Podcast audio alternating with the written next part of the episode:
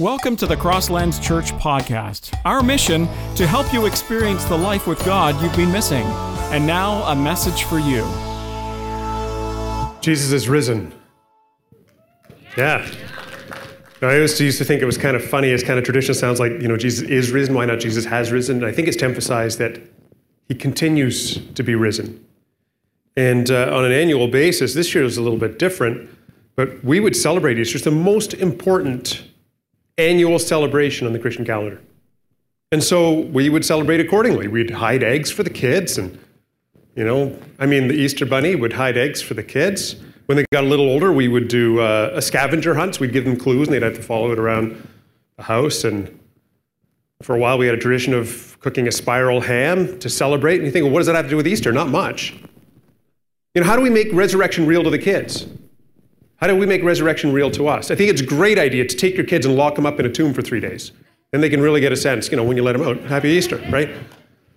What does it mean that Jesus rose from the dead? I mean, we know what it means, but what does it mean? How do we make resurrection real? Um, the other big holiday that we have is, is Christmas. I love Christmas.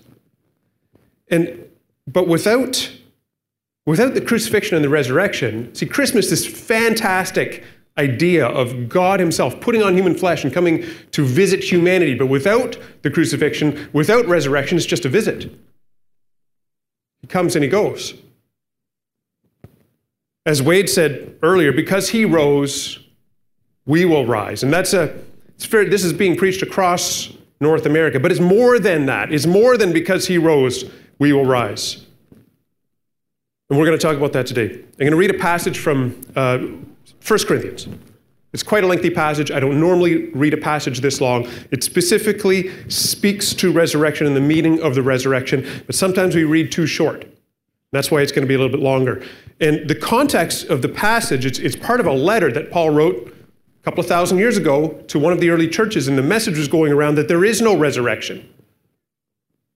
The idea that Jesus came and we have some spiritual transformation and that's it.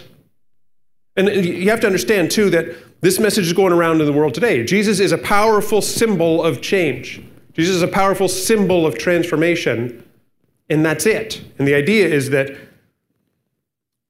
his disciples recognized that he returned to them in spirit, which is kind of funny because we do that at funerals today all the time. You know, he lives on in my heart. That's not what they were saying. The Greek word that's translated resurrection is simply the word to stand up. And that was not a word that was ever used for, say, a ghost. And they believed in ghosts. Wade said it earlier. Jesus didn't come back as a ghost. The disciples were in a storm uh, on the lake, and, and it, was, it was really deadly. And all of a sudden, they saw Jesus coming to walk in the water. What did they say? Look, it's a ghost. They didn't say, Look, there's resurrected Jesus. When they thought that, that Peter had been killed and he wasn't. He was miraculously delivered by an angel. And he went to the prayer meeting that was prayer meeting for praying for him. And, and the person that went to the door said, Oh, look, his angel is here. The idea that it's a, a spiritual manifestation of him. They never said that about Jesus. They said he rose from the dead. He stood up. He was resurrected. Very specifically was a claim that he was dead and now he is no longer dead in any way, physically or otherwise. And so this is what Paul writes to this church that is having this controversy. Is there resurrection or isn't there? 1 Corinthians 15, verses 12 to 28. I'm going to skip a bit in the middle so it's not too long. And he says this He says, Tell me this. Since we preach that Christ rose from the dead, why are some of you saying there will be no resurrection of the dead? For if there is no resurrection of the dead, then Christ has not been raised either. And if Christ has not been raised, then all our preaching is useless, and your faith is useless.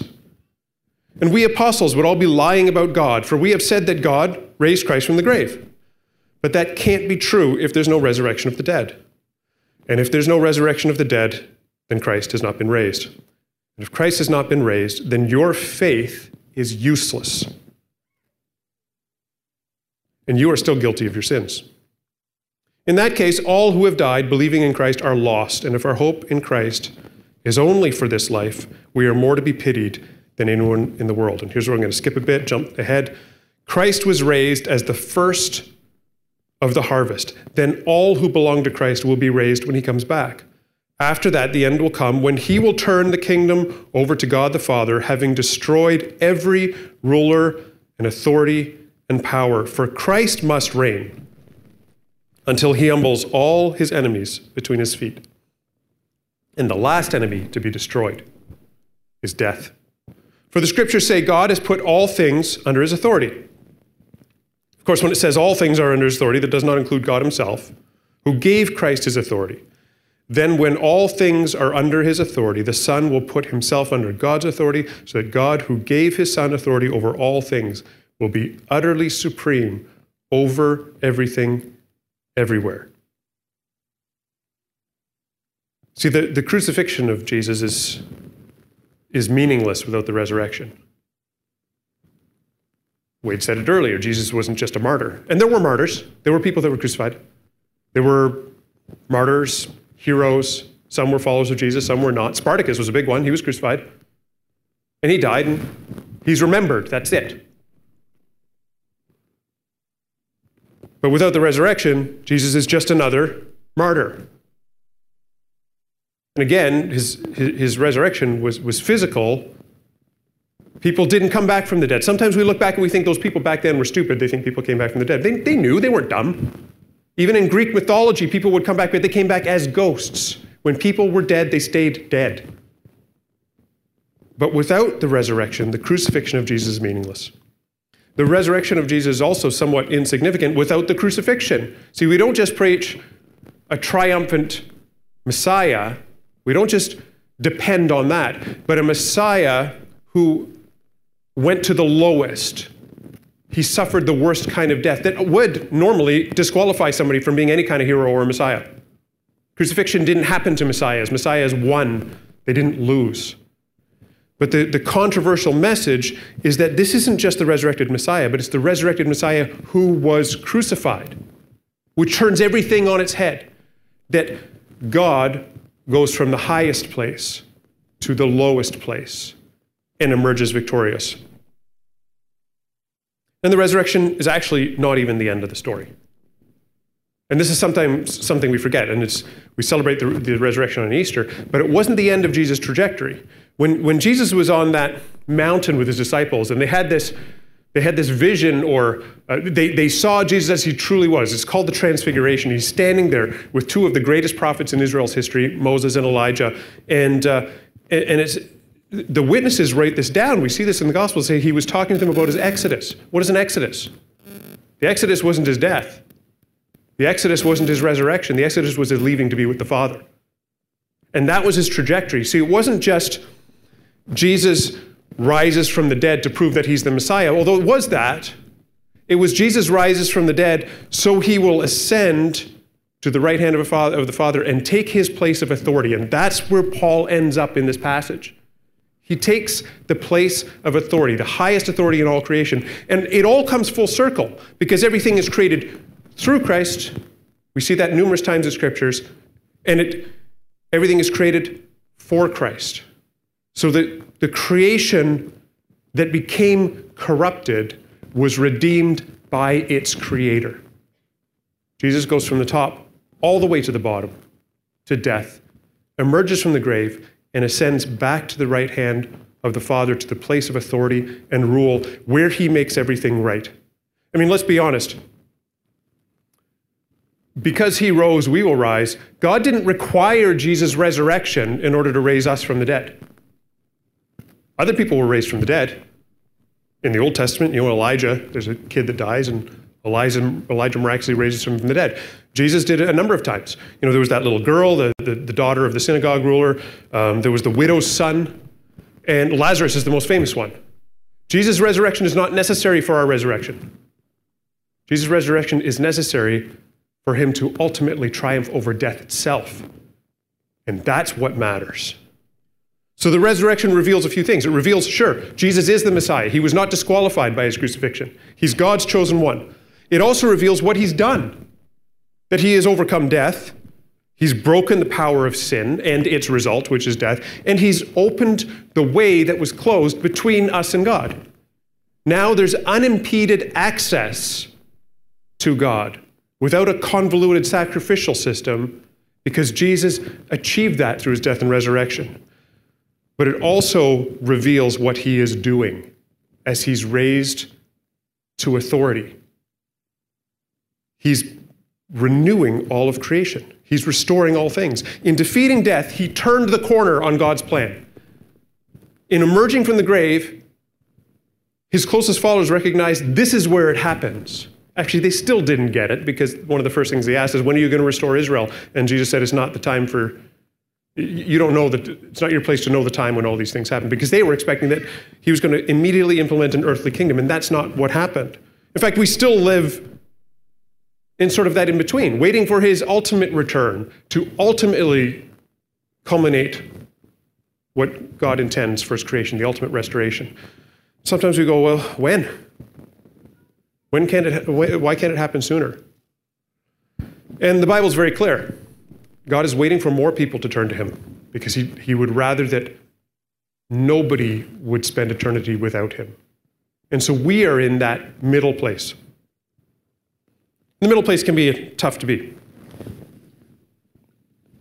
When I was at West, I was working for a church, and uh, there came a point, I'd been there for a few years, and uh, we were pretty settled in, um, gone through some difficult times, and kind of made it through that, and we're seeing some effectiveness in ministry. But the church as a whole was really struggling financially.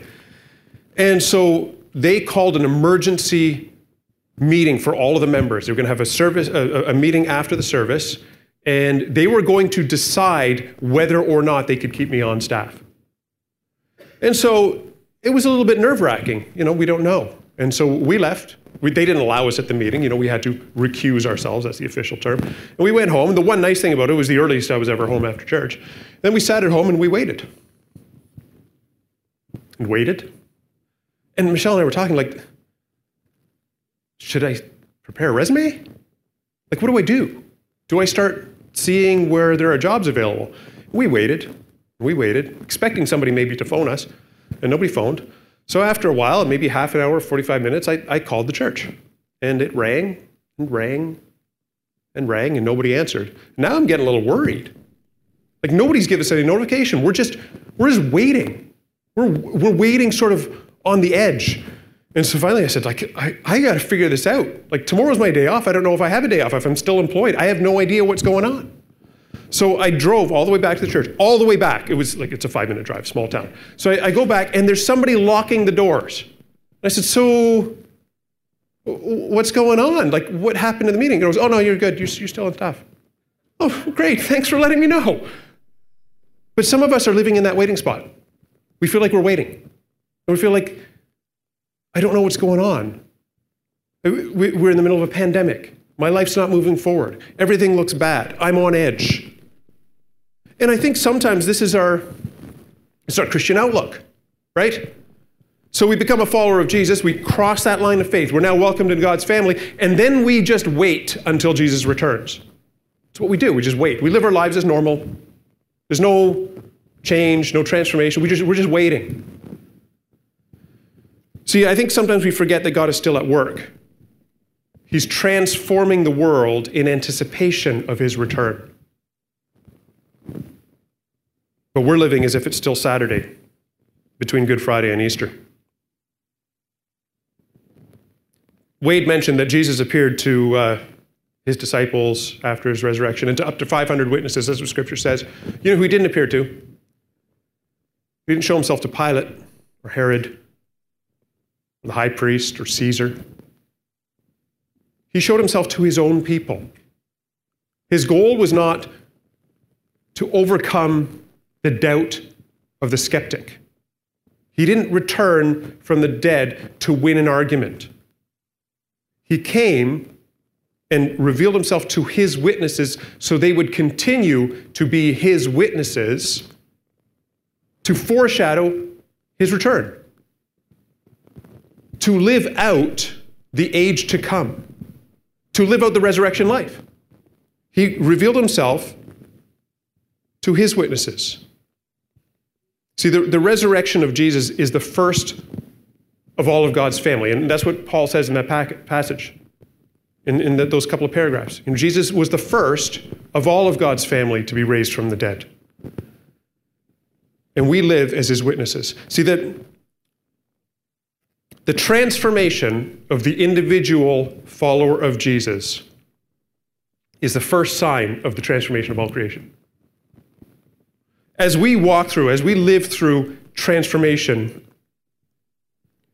we reveal what God is planning on doing to all creation. We hopefully do that well, sometimes we don't. If we just cross that line of faith and then we just wait, we are not demonstrating what the resurrection is. Evil conquered in the life of a follower of Jesus is a foreshadowing of the ultimate conquering of evil in all of creation. So, what do we need to do? How do we do this?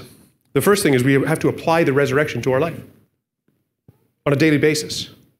It's not, it's not the efforts that we make because we can't make resurrection happen in our life. It's, it's sort of a, a submission to God's process in our life.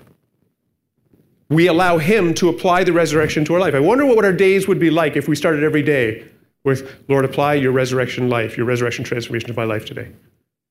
And that we would submit Himself to His process. And sometimes, to get to the resurrection of life, you have to go through the grave because there's, there's parts of us, our old nature, that have to die off. And that can be a, a difficult, um, a very difficult thing to go through.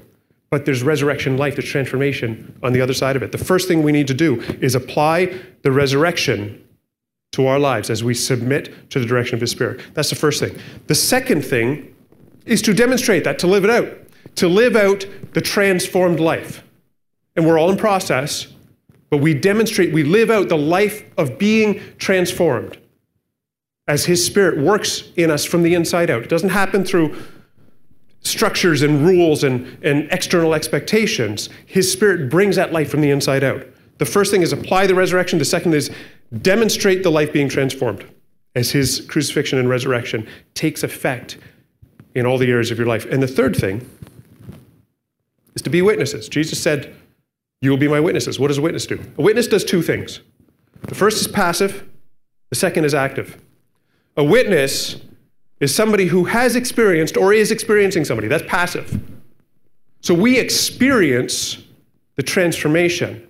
But the second thing a witness does, say a witness called on in a court of law, they don't just experience or see something. As a witness, they testify to it. And here's sometimes in North America where we drop the ball. We experience resurrection transformation, we can see it happening in our life. And then when somebody asks about it, we go, yeah. And we pretend that we're just nice people. We have to connect the dots for people. A witness testifies to what they've seen and heard. And our testimony is the testimony of Jesus, the resurrected life. We are testifying to the Messiah who went to the cross and rose again to triumph over death. And that's true regardless of whatever circumstances we're in. Sometimes we live our lives at the, at the mercy of the circumstances around us. And it's when circumstances are at their worst that our light can shine the brightest. We're in the middle of a worldwide pandemic which has never happened this way ever in history. And we're experiencing lockdowns. And, and it's a great time for the world to come together and unite to defeat this together. And we haven't done that. There's more division than ever. Division in opinions, there's people succumbing to despair, there's people reacting with resentment and accusation and increased division. And in this context, the demonstration and witness, the demonstration and testimony of the transformed life has the opportunity to shine like ever, never before. When people don't have peace, when people are struggling, when people are suffering, and we may be struggling and suffering too, but we have the resurrection life within us, giving us love and hope and joy and peace. And what a testimony that is Not because we're nice people, but because we're resurrection transformed people with God's Spirit working through us. When the world's falling apart, how much more do we have the opportunity to make the resurrection real? It's not about having arguments with people. It's not about demonstrating a historical fact. It's about living it out and demonstrating it because that's what people are going to grab onto. See, when Jesus rose from the dead and he went to the Father, he released his spirit, and his spirit goes to each one of us. It's a spirit that was localized in his body that is now distributed into the lives and bodies of every follower of Jesus that does the work from the inside out. And he gives us peace, he gives us assurance, he gives us hope, he empowers us. He allows us to be that testimony as he works through us and speaks through us. In fact, we had somebody last week at Crosstown Church during the service, they texted me afterwards and said, You know, I had a message from the Spirit for the community today. And I'm going to share that message right now. And it's, it's exactly in line with this. And it says this. And I, I want you to listen to it and, and, and ask yourself don't be skeptical and cynical. Just put that to the side for a minute. Is this talking about you? And there's some imagery in there that you might even recognize. And if you do, if this is something you've been thinking about, that you have to recognize that God is speaking to you. And the message God gave was this God is asking someone to be transformed, to say yes, to get involved, to trust Him all the way. Someone feels they are a wheel that is stuck in the mud. No matter how strongly they try to get that wheel back up and finally rolling again, the wheel stumbles and gets stuck again. Someone may even have gotten a vision or dreamed of something stuck. God said, Do not be a wheel anymore. Get up and leave the wheel behind. You do not need to carry it or get it out of the mud anymore. You are loved. I choose you. Everything else you are carrying can stay behind. You are free from the mud and the wheel. Be transformed. Say yes. Get up and go. Trust me, and I will lead you all the way. And maybe you're here today in person, or maybe you're watching online, and, and you've never experienced that transformation because you've never given Jesus your allegiance. You've been living on your own, you're, you're, you're doing things your own way. You, you are a subject of the circumstances. You don't, you don't know what that resurrection life is. And I want, to, I want to give you the opportunity to enter into God's family today. I want to give you the opportunity to say yes to Him and to begin be, to be transformed by His Spirit from the inside out. And it's, it's, it's, it's the most important. It's a difficult decision, but it's, it's not a complicated decision. It's quite simple. It's as simple as ABC. And the A stands for acknowledgement, to acknowledge, to admit. I need God in my life. I'm not making it on my own. I'm struggling. Maybe you're struggling with despair. Maybe you're struggling with not belonging. Maybe you're struggling with dealing with certain habits over and over and over and over again that you can't, you can't change and you know it's self destructive. Admit your need. And then B is believe, not just as a as hold an opinion, but to give courageous trust to, to give allegiance to. I am believing, I'm trusting in Jesus' crucifixion and resurrection as the means for true life. And that's not just for this life, it's for eternity, because the promise is that when we say yes to God, that resurrection life is available to us in our transformation and character development, but also in our physical existence forever. And then C is to commit, to give Jesus our full allegiance. And so there's a turn that happens there. We turn from our old way, we turn from our old life, and we turn to Him and say, Yes, I'm going to do it your way. And this is where we submit to His Spirit working in our life to bring the transformation. This is where we, we we work in obedience with him. We participate with his mission. We become those witnesses to the transformation. We demonstrate it and we testify to it. We give testimony to everyone. Jesus is working to renew all of creation. And we are called to testify that in foreshadowing of, of his ultimate fulfillment. And so, if you are doing this ABC today, I want to lead you in a prayer. And I want you to um, even if you can, say the words out loud. I'll try to, I'll try to play, pray slowly. But make these words yours and pray something like this Father in heaven, I know that you are good. I admit, I acknowledge that I'm not making it without you. I'm choosing to believe today. I'm choosing to trust in the crucifixion and resurrection of Jesus that makes for your forgiveness and for your welcome of me into your family. In Jesus' name, amen. And if this is something that you are praying today for the first time, please connect with us. We are a community of followers of Jesus, and we were not made to walk alone. We're not made to live this out alone. We need one another. And so we'd love to help you in your new spiritual journey. So go to crosslands.live. That's our access point. And, um, and click the follow Jesus button. Give us your contact information, we'll get a hold of you. And, and we'll help you with next steps in following Jesus. We are still living in the, in the now and the not yet. We're still living in between, but we are living the life of the age to come. We are called to make the resurrection real, visible, practical, as our lives are transformed. And so live the transformed life, live the resurrected life, no matter what comes your way. God's love is available for you. I want to finish today with a couple of verses from another letter that Paul wrote. He wrote it to the Roman church, and he says this I am convinced that nothing can ever separate us from God's love. Neither death nor life, neither angels nor demons, neither our fears for today nor our worries about tomorrow. Not even the powers of hell can separate us from God's love. No power in the sky above or in the earth below.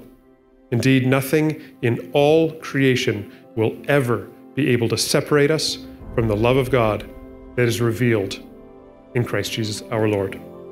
So, Father, today we thank you for, our love, for your love. We thank you for calling us into your family. Father, may we submit to your processes and be transformed. Increase our faith and our faithfulness, and help us to be effective witnesses without fear and with boldness to give testimony that the transformation in our life is due to Jesus' crucifixion and Jesus' resurrection as we live out the resurrection life. We ask all this in Jesus' name. Amen. You've been listening to the Crosslands Church podcast. Be sure to subscribe on iTunes or the Google Play Store so that it comes straight to your device. And to find out more about Crosslands Church, you can visit us at crosslands.ca. Join us next week for another message to help you experience the life with God you've been missing.